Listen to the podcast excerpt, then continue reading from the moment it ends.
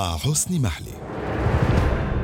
أعزائي المستمعين في فقرة جديدة من بودكاست الأناضول سنتحدث اليوم عن غرام الرئيس أردوغان للكيان الصهيوني حيث استقبل أردوغان رئيس هذا الكيان هرتسوغ في أنقرة في التاسع من آذار مارس الماضي. ولكن قبل أن نتحدث عن هذا الغرام وخلفياته وتبعاته المستقبلية لابد لنا أن نعود قليلا إلى الماضي. البعيد منه قليلا أي إلى ما قبل دخول السلطان محمد الفاتح عاصمة الإمبراطورية البيزنطينية وكان اسمها آنذاك القسطنطينية وسميت بعد ذلك بحوالي 400 عام تقريبا باسم إسطنبول وهو الاسم الحالي.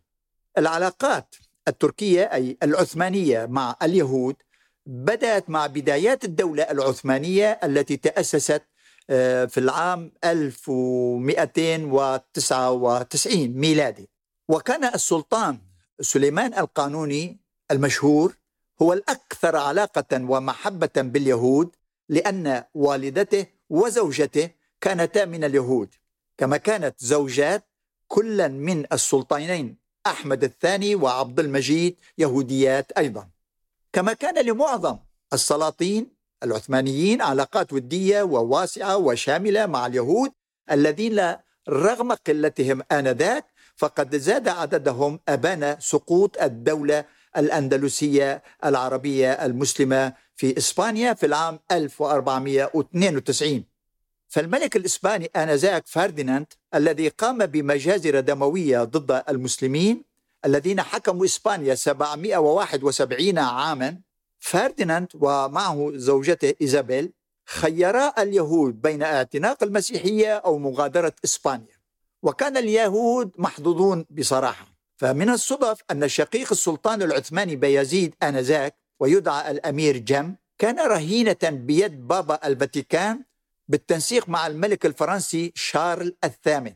وكان السلطان التركي بيزيد يدفع لهما 200 ألف ليرة ذهبية سنويا مقابل أن لا يسمحا للأمير جم بالعودة إلى إسطنبول لأنه كان يخاف منه. واستغل الملك الفرنسي هذا الوضع وقيل أنه طلب من السلطان بيزيد أن يستقبل يهود إسبانيا مقابل أن يتخلص من الأمير جم نهائيا. فأرسل السلطان بيزيد سفنه إلى إسبانيا فنقل اليهود منها إلى المغرب وعدد أكبر منهم إلى الأناضول وتم إسكانهم آنذاك في إسطنبول وإزمير وبيروت وحلب وسالونيكي في اليونان وإسكندرون ومدن تركية أخرى. وازداد عدد اليهود بسرعة بفضل التسهيلات والامتيازات التي حصلوا عليها من السلاطين العثمانيين بما فيهم السلطان عبد الحميد الذي يقال بأنه رفض إعطاء فلسطين لليهود وهو ليس صحيحا لأن بدايات الاستيطان الصهيوني في فلسطين كان في عهد السلطان عبد الحميد. ومع أن الرئيس أردوغان يتغنى بأمجاد عبد الحميد إلا أنه لا يريد أن يتذكر هذه الحقيقة التاريخية التي لم يتذكرها أحد في أنقرة عندما اعترفت تركيا أيضا بالكيان الصهيوني بعد عشرة أشهر من قيامه على أرض فلسطين في أيار مايو 48 وجاء هذا الاعتراف في إطار التقارب التركي مع أمريكا بعد الحرب العالمية الثانية. حيث قامت المدمرة الأمريكية ميسيوري بزيارة إسطنبول في نيسان 46 وذلك بعد شهرين من لقاء الرئيس الأمريكي روزفلت مع الملك المصري فاروق في 13 شباط فبراير على متن المدمرة الأمريكية كوينسي في البحر الأحمر. ثم التقى روزفلت الرئيس الأمريكي بعد يوم من ذلك أي بعد لقائه مع الملك فاروق مع الملك عبد العزيز آل سعود الذي أعلن ولاءه لواشنطن وقال أنه سيخدمها بماله ونفطه ودينه ومذهبه وهو الحال الآن كما هو عليه قبل سبعين عاما. وجاء انضمام تركيا للحلف الأطلسي في شباط فبراير 1952 كبداية للتحالف التركي مع واشنطن وهو ما يعني الدخول في تحالف مماثل مع تل أبيب بعد أن انضمت أنقرة لحلف بغداد في العام 1955 وكان معها آنذاك بريطانيا وإيران والعراق عندما كانت تحت حكم الملك فيصل الهاشمي. والآن لابد أن نتحدث عن زيارة بنغوريون السرية إلى تركيا صيف عام 1958 وهو ما فتح صفحة جديدة وآفاقا واسعة في التعاون الاستراتيجي بين الطرفين وضد من؟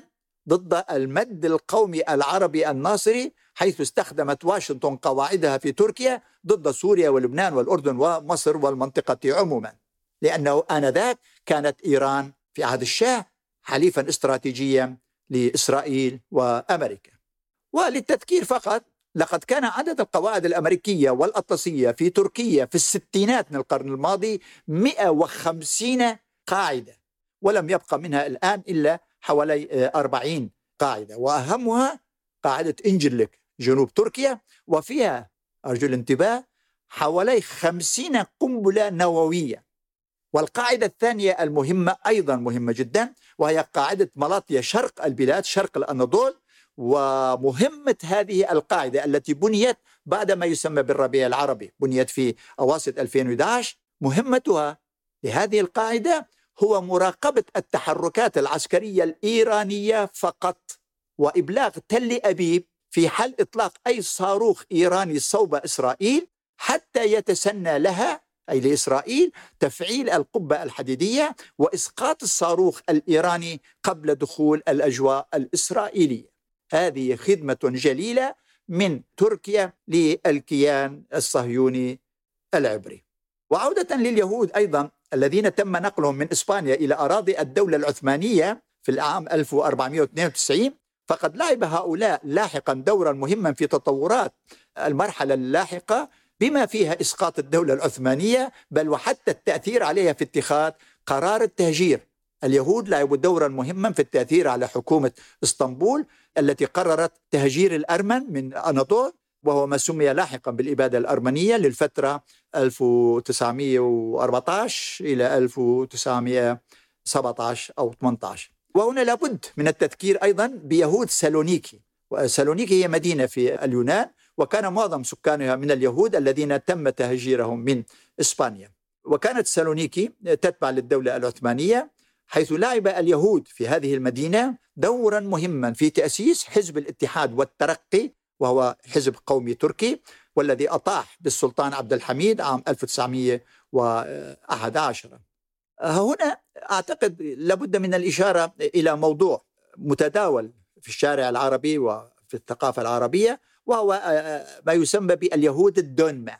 كلمة الدونما تعني كلمة بالتركية تعني المرتد ويقصد بهم اليهود الذين تبعوا وآمنوا بالحاخام اليهودي سباتاي سيفي الذي أعلن نفسه نبيا في العام 1656 إلا أنه اضطر لاحقا للتراجع عن قراره بعد أن هدد السلطان العثماني بقتله فأعلن إسلامه ولكنه استمر في دينه اليهودي خفية.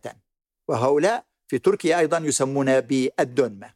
وكان لهؤلاء الدنمة أيضا دور وتأثير في الحياة السياسية التركية بعد ذلك. حتى في العهد الجمهوري أي بعد قيام الجمهورية التركية عام 23 وبالمناسبة 1923 لم يبقى من هؤلاء اليهود الآن في تركيا سوى 15 ألف بعد أن هاجر حوالي 200 ألف من يهود تركيا وهم من إسبانيا كما قلت إلى فلسطين بعد قيام الكيان الصهيوني هناك.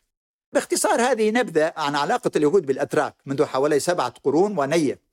ولكن أعزائي المستمعين حتى لا نطيل في هذه التفاصيل لابد من العودة إلى يومنا هذا. فقد شهدت العلاقات التركية الإسرائيلية فترات مختلفة من المد والجزر خلال السنوات الماضية وبشكل خاص بعد استلام حزب العدالة والتنمية للسلطة نهاية 2002 وهنا يجدر الإشارة إلى الأهمية التي أولاها أردوغان للعلاقة مع إسرائيل ومنظمات اللوبي اليهودي في أمريكا عندما كان رئيسا للبلدية للفترة 1994 إلى 1998 قبل أن يصبح رئيسا للوزراء أقصد.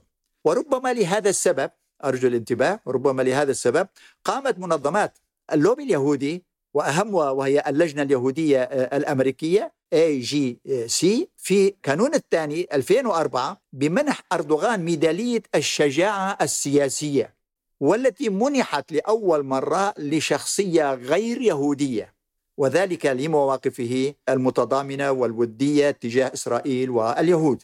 ودفع ذلك أردوغان بعد أن حصل على هذه الميدالية ميدالية الشجاعة السياسية دفع أردوغان لزيارة إسرائيل في الأول من أيار 2005 حيث استقبله هناك المجرم شارون في القدس قائلا له أهلا بك في العاصمة التاريخية والأبدية لدولة إسرائيل.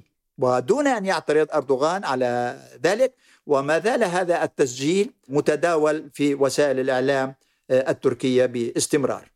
وجاءت المكافأة الثانية لأردوغان من رابطة مناهضة التشهير للمعادين آه، اليهود وهي منظمة لوبي يهودي أمريكي. هي أيضا منحت أردوغان في 10 حزيران 2005 وساما ثانيا شجع أردوغان لمزيد من التقارب والتعاون السري منه والعلني مع تل أبيب.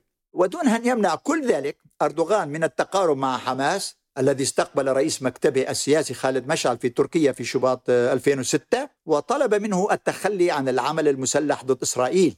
كما هو سعى وآنذاك لنفتح قوسين عندما جاء خالد مشعل إلى أنقرة كنت أنا في أنقرة وقد رافقته وهو الذي قال لي أن أردوغان طلب منه أن يتخلى عن العمل المسلح والنضال المسلح ضد إسرائيل. هذا كلام خالد مشعل لي أنا شخصيا.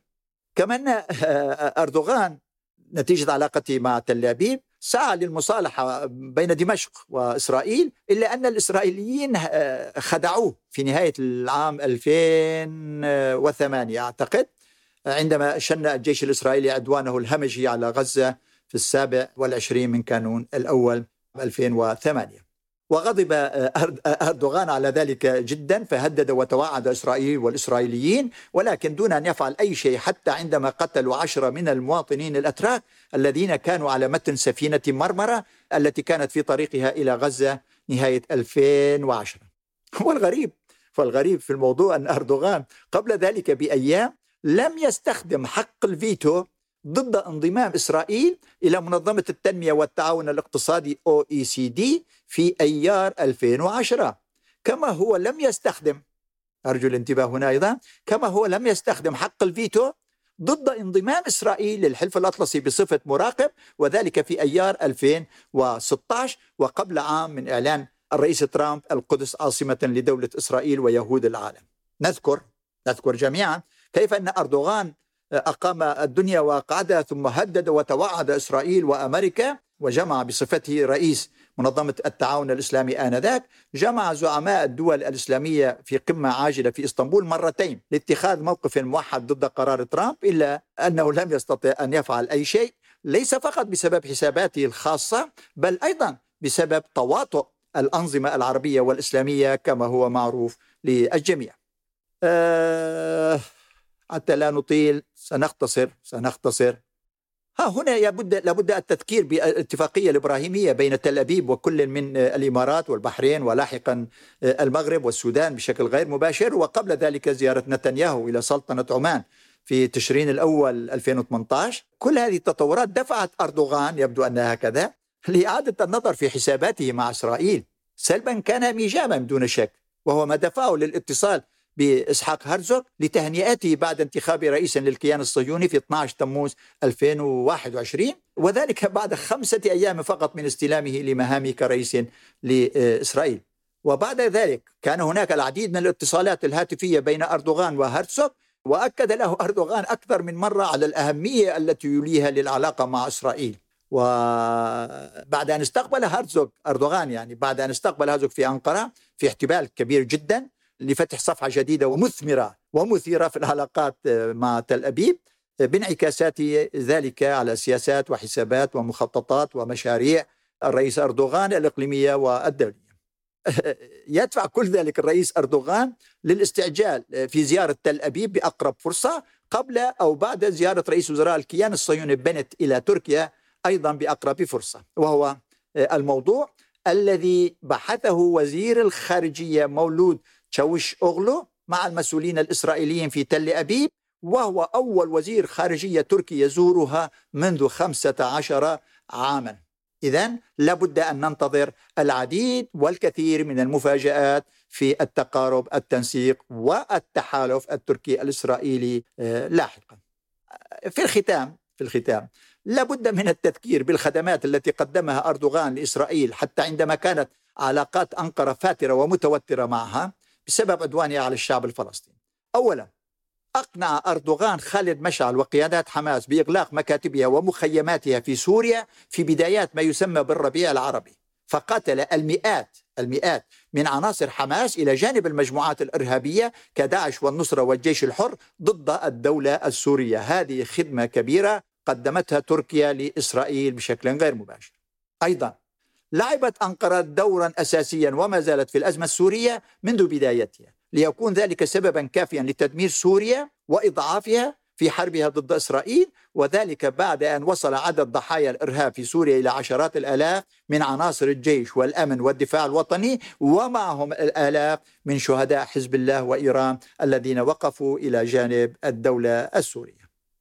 أعتقد لابد أن نذكر بكلام رئيس الوزراء الراحل نجم الدين أربكان وهو الزعيم الإسلامي الشهير بعد تأسيس حزب العدالة والتنمية من قبل أردوغان ورفاقه وتطبيق سياساته المعادية للمصالح العربية والإسلامية أربكان قال أكثر من مرة في أكثر من حديث مسجل آه، وموجود الآن في, في الأرشيف. قال أربكان عن أردوغان وحزبه أنهما في خدمة الصهيونية العالمية. وقد يكون ذلك صحيحا بالنسبة للطرفين.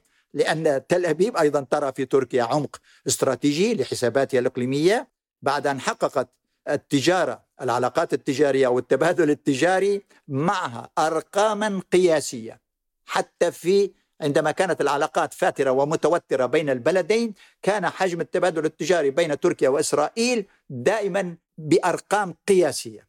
ولكن الأهم أن إسرائيل تستورد البترول الأذربيجاني تستورد البترول من أذربيجان ومن كردستان العراق. وهذا البترول يأتي إلى تركيا عبر الأنابيب إلى ميناء جيهان التركي في البحر الأبيض المتوسط ويتم نقل هذا البترول الأذربيجاني والكردي العراقي إلى ميناء حيفا. من ينقل هذا البترول؟ سفن أو ناقلات نفط كبيرة. من يملكها؟ نجل الرئيس أردوغان. وهذا يكتب وينشر دائما في وسائل الإعلام التركية. وإسرائيل تستفيد من هذا البترول الذي تستعمله في طائراتها ودباباتها وأسلحتها لتقتل به الشعب الفلسطيني ولتهاجم به يوميا لبنان أو سوريا. وتستعد لمزيد من المجازر ضد الشعب الفلسطيني وشعوب المنطقة برمته وإلى اللقاء في حلقة جديدة.